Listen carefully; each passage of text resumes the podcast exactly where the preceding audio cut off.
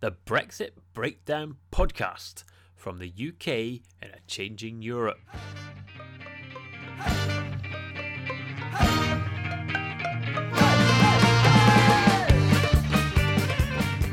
Hello, and welcome to another Brexit Breakdown podcast. I'm James Millar, author, journalist, podcaster, man on a mission to find out more about Brexit. And this episode is particularly enlightening on that front, I would say. Um, we look at the wider forces affecting Europe and the EU and where Brexit fits into that.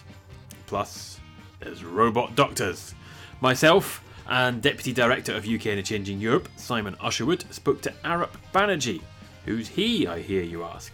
Well, he's the World Bank's Regional Director for the EU. He flew into London last week, and Simon and I managed to catch up with him for a quick chat centred on the World Bank's Growing United report uh, and taking in questions like will the EU break and where Brexit fits into global politics.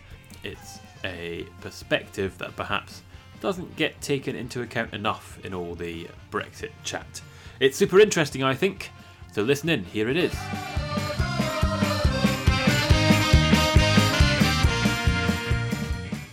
How does the future look for Europe? Is it bright or is it bleak? We just finished a report exactly on that. Uh, it's called Growing United, uh, and uh, it looks at really the future of the European Union. And the answer in a nutshell is it looks really, really bright for most, but quite grim for some. Uh, that's quite a simple answer. Uh, is it as simple as that? No, it's not. the podcast Yeah, we'll be over now. at this Yeah, point. stop right? now. It's, it's, Really, it's over. It's fine. It's, it's done. Everything's going to be bright. That's not what it looks like to me looking at Europe just now, but I like, But it. I I like your that's optimism. exactly the point. The question is, who are you looking at? And the question is uh, that we're trying to answer is why does Europe, which where generally things seem to be on the up and up, and things seem to be getting better, why is there such a feeling of unease? And what the research that we do finds is that there is one strong bright line running through the people who are feeling uh, anxious about Europe and the future, and those who are not. And that really is what is technology doing to them? Right.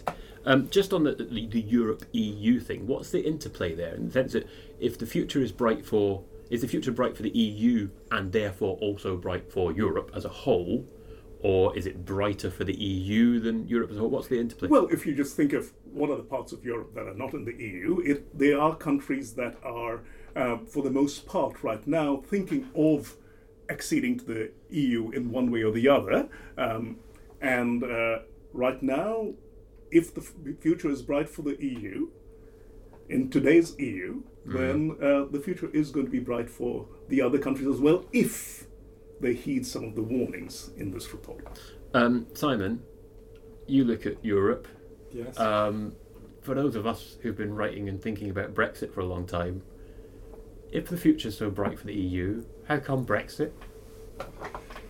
because Brexit wasn't just or possibly even about economics, and I think that's one of the real tensions is that economically you've seen this progressive uh, integration of national economies. That you know the, the, that distinction between the EU and Europe is increasingly blurred because you have that critical mass that, that centres around uh, the core European economy. But Bre- people voted for Brexit not because of economic factors or you know what they thought the European economy was going to do, or the, you know the degree of convergence or things like that. It's much more about the, the politics and the symbolic nature of these kind of things, and that's always the tension in these things that politics and economics don't always uh, push in the, the same direction. I'm not the expert in this conversation. However, yeah, they did vote because of economics. They were worried about immigration affecting their jobs. They were worried about, well, that was the main thing, right? They wanted money for the NHS. So surely economics was a huge factor in the vote.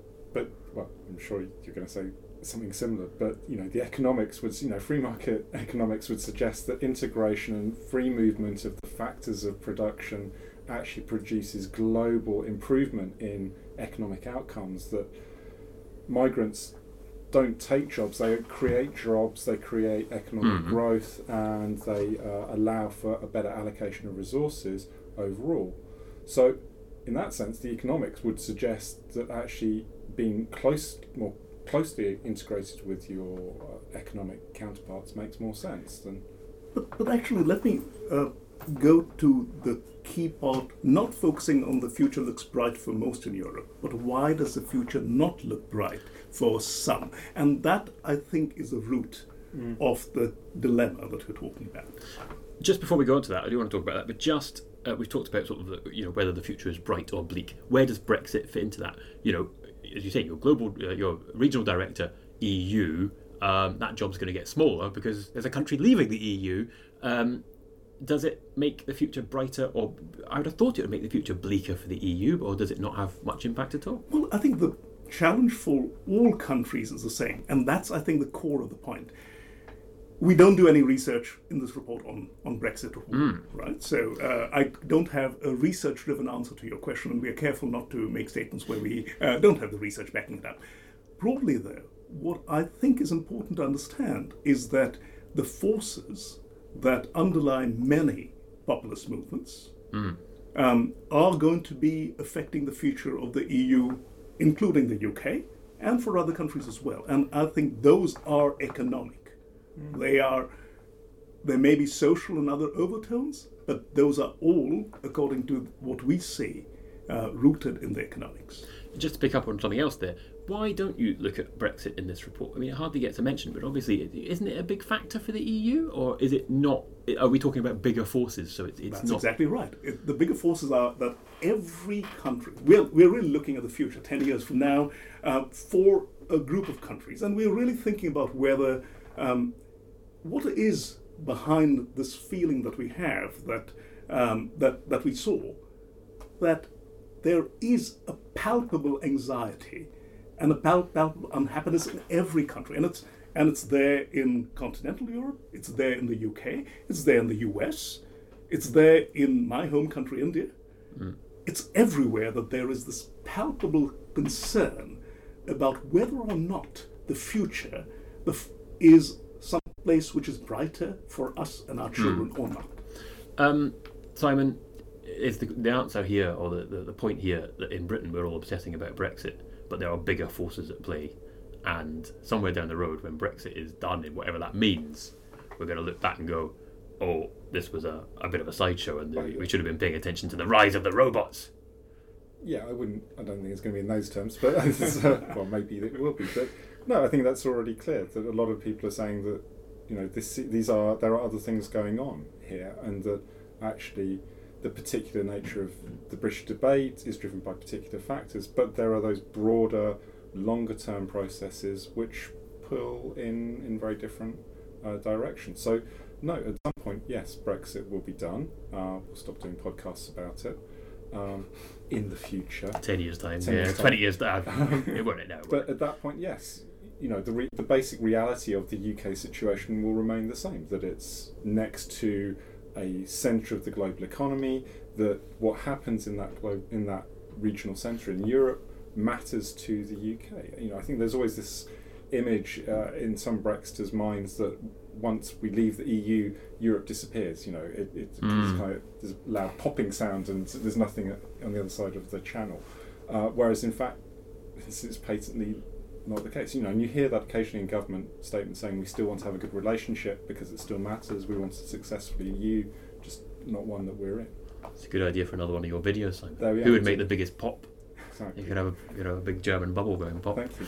Um, the forces then. Let's talk about the forces. The rise of the robots. Right. That's far too simplistic and populist, right? What are what are these forces then in a so in an understandable and, and simple way?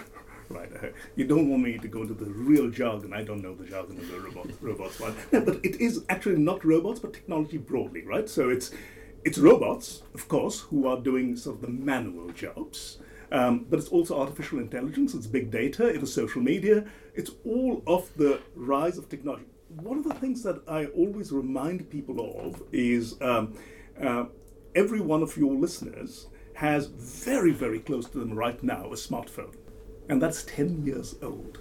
Yeah. Think of how much our lives have changed because of just that thing. And this is the pace of change that we're in. So it's not that robots are going to rise. Mm. They already have risen, right? They're in your And pocket. They're in your pocket. Okay. They're they're everywhere, right? They're in this little device that is hmm. recording the podcast. Now, what that means for people is, of course, and this is where the bright future comes in, that it's made all our lives measurably better. And remember, we're saying our lives. Hmm. The lives of the three of us and the people like us who have the skills, who have the education, who have the adaptability, to actually harness these forces and use them as tools for everyday life. The challenge we point out in the report are for that group of people, and there's an increasingly large number of them, larger number of them in the EU, who are actually falling behind. And let's just throw some numbers at you. In Bulgaria, um, there are 42% of the population, uh, of the 15 year old population, that does not have basic reading and math skills, Yeah. right? And this is, by the way, in the UK too, it's in the teens. So it's much, much less, but there's a significant number who don't have that. For those people, then artificial intelligence, robots, 3D printing become a threat rather than a promise. That is to us. Yeah. Um, and there's a gap there because I'll lead with my chin. One of the bosses at the World Bank's Bulgarian, right? She is. Yeah, there you go. So there's a gap. Clearly, she can read and write, and she's not one of that 42%. So even within that country, there's a huge Absolutely. gap going on there. Absolutely. But what is going on that we're not embracing that? And why is it being seen as a negative thing? Why isn't technology the key? Oh, technology might well be the key to, to pulling these people up, but why is it not happening So- yet? the fundamental we, thing we see is exactly that what we pointed out. So we do an analysis based on um, looking at individuals as well as look at firms, right? And what what are these growing divides, as we call them, um, being caused by, and what are the um, what are the remedies? And the bottom line really is that for individuals, it boils down very much to education. Uh, one of the nice things, one of the questions I ask, and the, in this room, uh, it's a difficult question to ask, so I'll ask it for your reader, uh, for your listeners, to raise their virtual hands if any of them are actually doing exactly the job that they were trained for in university. Professors always raise their hands, but I'm I'm not going to. I wasn't trained for any of this. but but that's the point, right? Uh, and very few of uh, your listeners will raise their virtual hands because we have had the capacity. The people listening to your podcast has the capacity to learn how to learn and to change and evolve with the growing economy. Now, when you don't have the foundational skills, when you don't have the ability to look at text and then know what it means, you can read the text, but you don't yeah. know what it means. When you can't do basic math, then how are you going to take advantage of the technology? And that's where then the robots taking our jobs and the equivalents come in. Um, he's talking about Brexit, right, Simon? Because the big gap in the Brexit vote was in educational attainment, or is that a, a canard? No, that was also uh, a key divide. And again, the, the threat of the changing world is part was part of what was happening in Brexit. That you know people just felt like they'd been left behind by the changing system. So it's partly about politics, but it's also about economics. You know, here's a world that's moving on. Everyone's got a smartphone. These rich and successful people are doing very well. They they're making the most of this, whereas I find myself left behind by those processes. But that's to do with the educational attainment again, isn't it? Because. All right. No, I'll go there. Uh, if you've got the education, you can look at those changes and analyse them and go, how can I make these work for me? And I'm like the people who are succeeding. If you haven't got the education, you just go, something's going on, I don't really understand what, I don't like it. I appreciate that's very simplistic. Well, partly there's that, but also then there's a role here for, for government and for society and for businesses. You know that how do you deal with that? You know that education is a, a key pathway, but it's not the, the only pathway in this. And you know the degree to which governments speak to all parts of society is is a real challenge. You see that here in the UK. You see it in other countries as well. You know who do you think about and what resources do you do you go for? Because you know, just if you're being instrumental as a government, people with lower education, often the people who tend not to be that interested in politics, tend not to vote. So why do stuff for them if you're not going to get a reward.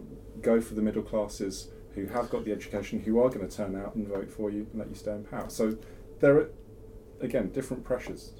Is that the failure? Has there been a failure here? Because, you know, I'm talking about the rise of the robots, right? Surely the whole point of AI and robots and stuff is that we all get to kick back and not do any work at all, and they do all the hard work. Instead of going, they're, Therein- taking my jobs, you go, they're taking my jobs, and now I don't have to work. Brilliant. Therein lies the problem, right? Which is, think about the old world. So you had a distribution of skills. right? There were high skills, there were medium skills, and there were low skills. Hmm. And there was a distribution of jobs. You had high skill jobs, you had hmm. medium skill jobs, and the low skill jobs. Whose jobs are the robots taking? It's that left end of the distribution, the low skill jobs, right? And in fact, we have evidence for the first time that shows that for the EU, that you see about a 15% decline in jobs that are manual, um, that are uh, cognitive but repetitive, right? Um, like think of cashiers and things like that. While you have an equivalent increase in jobs, so the net jobs haven't changed, equivalent increase in jobs for the higher order cognitive skills that use higher order cognitive skills, jobs like ours. Brilliant. I'm glad you raised this because it proves I was right to write it down on my notepad here. I've got the, go. got the key fact. Um, but I don't understand it. If the number of jobs is the same and people are still doing those jobs, doesn't that just mean that people who were doing manual jobs are now doing analytical jobs? if they can do it, right? That's that's a point. So part of the problem of any big transition, and we had a similar transition, by the way, in the early part of the 20th century, with the rise of the automobiles and communications and what have you. The point is not that in the long run we'll be all generally okay, things will work out. It's a transition. And remember, that transition took 30 years. 50 if you count when the welfare state actually rose, right? So that is really the change that we are in right now. So there's a bunch of people who have the skills, who know how to learn how to learn, who are able to adapt and change their jobs to fit the new jobs that are coming. Um, there's a whole bunch of other people. The 55 year old who's worked in a factory all her life, hmm. who then says, if who may not may still have the job, but says, what will happen to me and my family if I lose my job today and if the robots truly come to my factory? And that's the anxiety that is driving everyone. So that's the, the, the expansion of the point I was making earlier that globally you get improving and strengthening economic performance, but locally you get losses, and that there are people who not everyone is better off. You know, on average, people are better off, but there are people who will lose out in that process, and at those those points of transition, you get relatively more people who are, are losing out, and that's where you get pressure on politics, on populism coming through, and these kind of it's friction. And you, you can say, you know, it's just the, the, the grit in the system, and it, we don't need to worry Yeah. about it because in the long run we'll all be fine. Well, but actually, isn't that what you're saying? Just relax, it will pass. But no, 20 years, everything will be hunky dory. we're not saying that. And that's where the, the 42% or the 13% come in, right? So if you now are creating a class of people who are now 15 year olds, right? Mm-hmm. Who don't have the skills now for the future. So this is not a place where you had, as you had a hundred years ago, the manual skill jobs, the assembly line, etc., to absorb those people. The robots are going to take that.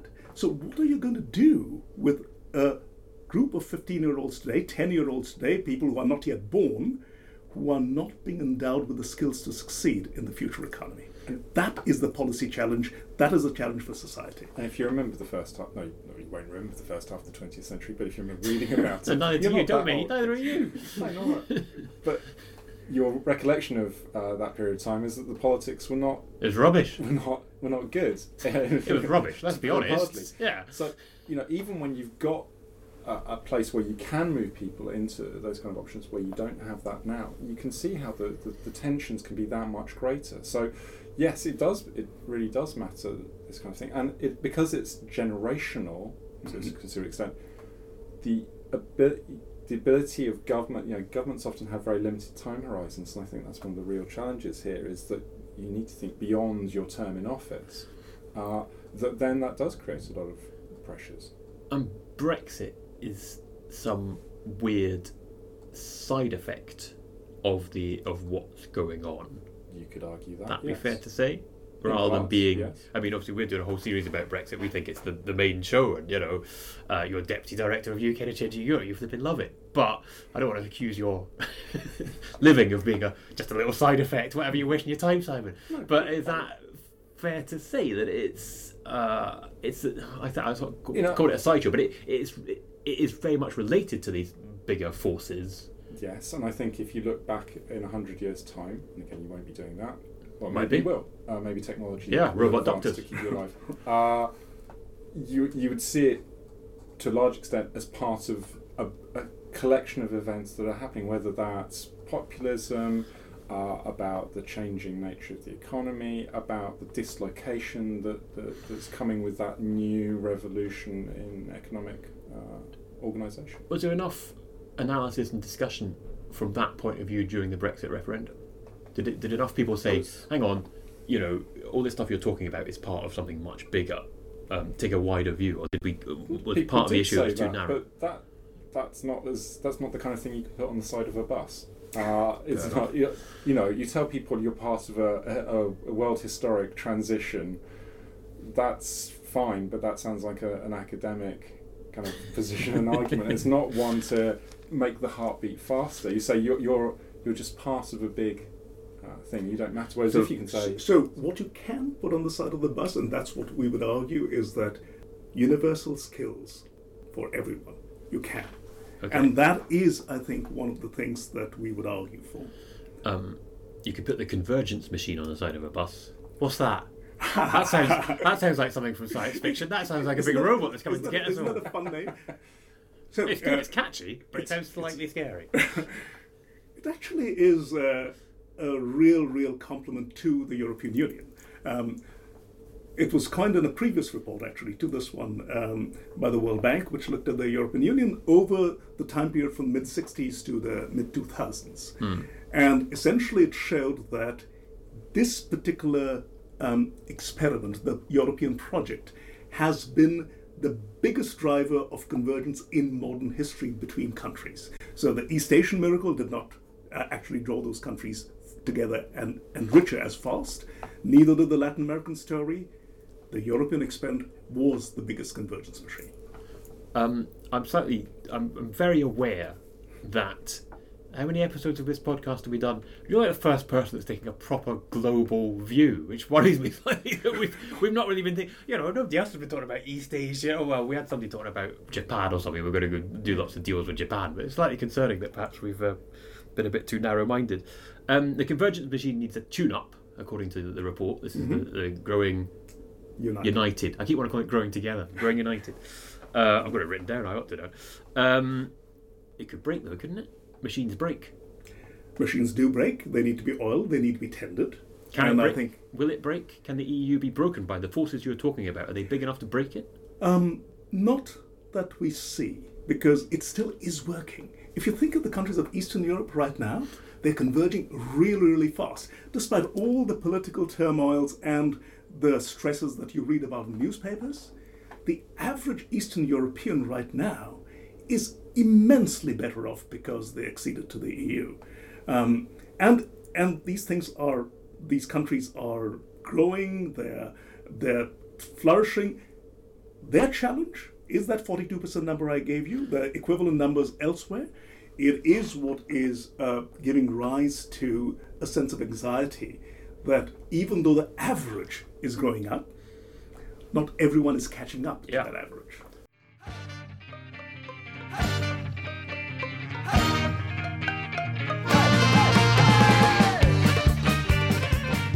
Now, Arup made reference within that conversation to the little recording device I used to record the podcast and suggested there was robots and artificial intelligence involved. Well, if there is, the robots went on strike towards the end of our chat. A little technical glitch meant I didn't get the very last bit of the conversation, where Arup and Simon started talking about the singularity and I couldn't tell if they were taking the mickey by talking sci fi or not. Apparently not. The singularity is when artificial intelligence matches human intelligence, and robots have the same processing capacity as a human brain. Arup says Robots are as clever as mice just now, apparently. Anyway, we also missed the features, but luckily I wrote them down so we can still have. In the unlikely event this podcast has not enlightened you sufficiently.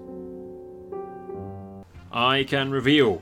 Arup Banerjee recommended a book called Who Can You Trust by Rachel Botsman, which is all about how we used to trust states, governments, even organisations like the World Bank, and now we tend to trust people on Facebook more, and what that means. You can see how that fits with Brexit. Simon's latest recommendation is also a book. It's called Mr. Penumbra's 24 Hour Bookstore by Robin Sloan. It's a novel, but it deals with the issues we discussed in this podcast, really technology and the future of work, essentially. Uh, you can find those and all previous recommendations on my website, james millar.com. You can contact me there, or you can find me on Twitter, where I am at Political Yeti, or the email address is UK in a Changing Europe podcasts at gmail.com. And the UK in a Changing Europe are at UK and EU on Twitter. And they're on Facebook too, and their website is uk and. UK, I should say. Um, please get in touch about anything. Um, I think we've got like one slot left in this series of podcasts. Um, so if there's a particular male and Brexit backing person you think we should have on the podcast, do get in touch and we'll do our best to sign that person up. Um, my thanks to Arup and Simon for partaking in the podcast. I thought Arup was uh, particularly interesting, and his report, which is called Growing United, is uh, very much worth looking up. I'll uh, maybe post a link on my website as well. Um, the music today has again been Requiem for a Fish by the Freak Fandango Orchestra. I've been James Millar, and this has been the Brexit Breakdown podcast from the UK in a changing Europe, supported by King's College London and funded and supported by the Economic and Social Research Council. Come back in two weeks for another episode. Thank you.